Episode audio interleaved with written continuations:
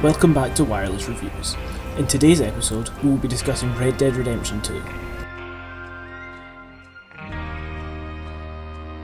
Being a company of Rockstar Games standards means that every game release needs to be bigger and better than the last, and with the massive success that was GTA 5, the studio really had to go all out with a game that would shoot it out of the park. 2018 saw the release of Red Dead Redemption 2, a prequel to the first game, set 8 years prior. You play as Arthur Morgan, as he runs with, and suffers from the eventual collapse of, the infamous Van der Linde gang, during the end of the reign of outlaws in the West as modern society starts to take place. This campaign is around double the length of Grand Theft Auto 5, and features an epilogue as well, and, most pl- and will have most players falling in love with Arthur as they explore his arc from being a cruel and evil outlaw and watch him become a better man, whose only intentions by the end of the game are to make sure that everybody ends up safe.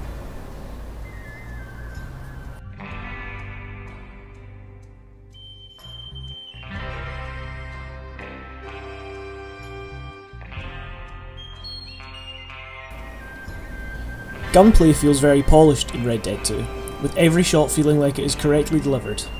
Cover is discreetly hidden, but works conveniently enough that it feels realistic and creates a very fluid fighting scenario in each encounter.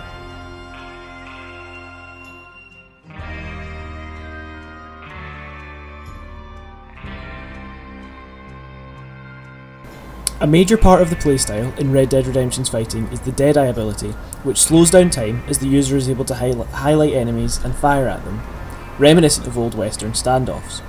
It feels better than ever in Red Dead 2, with well placed sound cues and a more powerful feeling while the ability is active.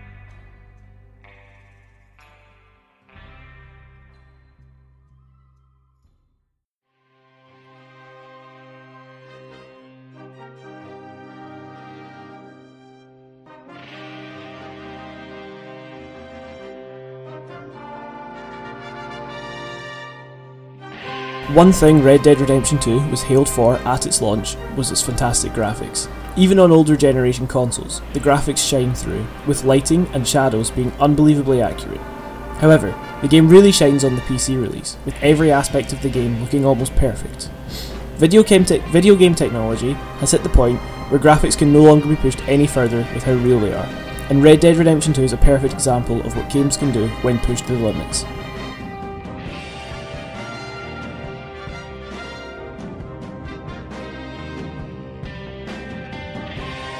Much like 2013's release of Grand Theft Auto 5, Rockstar released an online feature where players can play with each other in the map the game takes place in.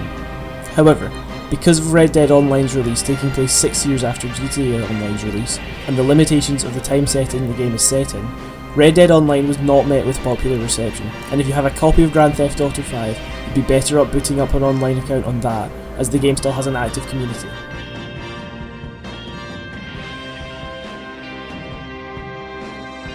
That's all we have time for today. Thanks for listening to this episode of Wireless Reviews, and I'll see you in the next one.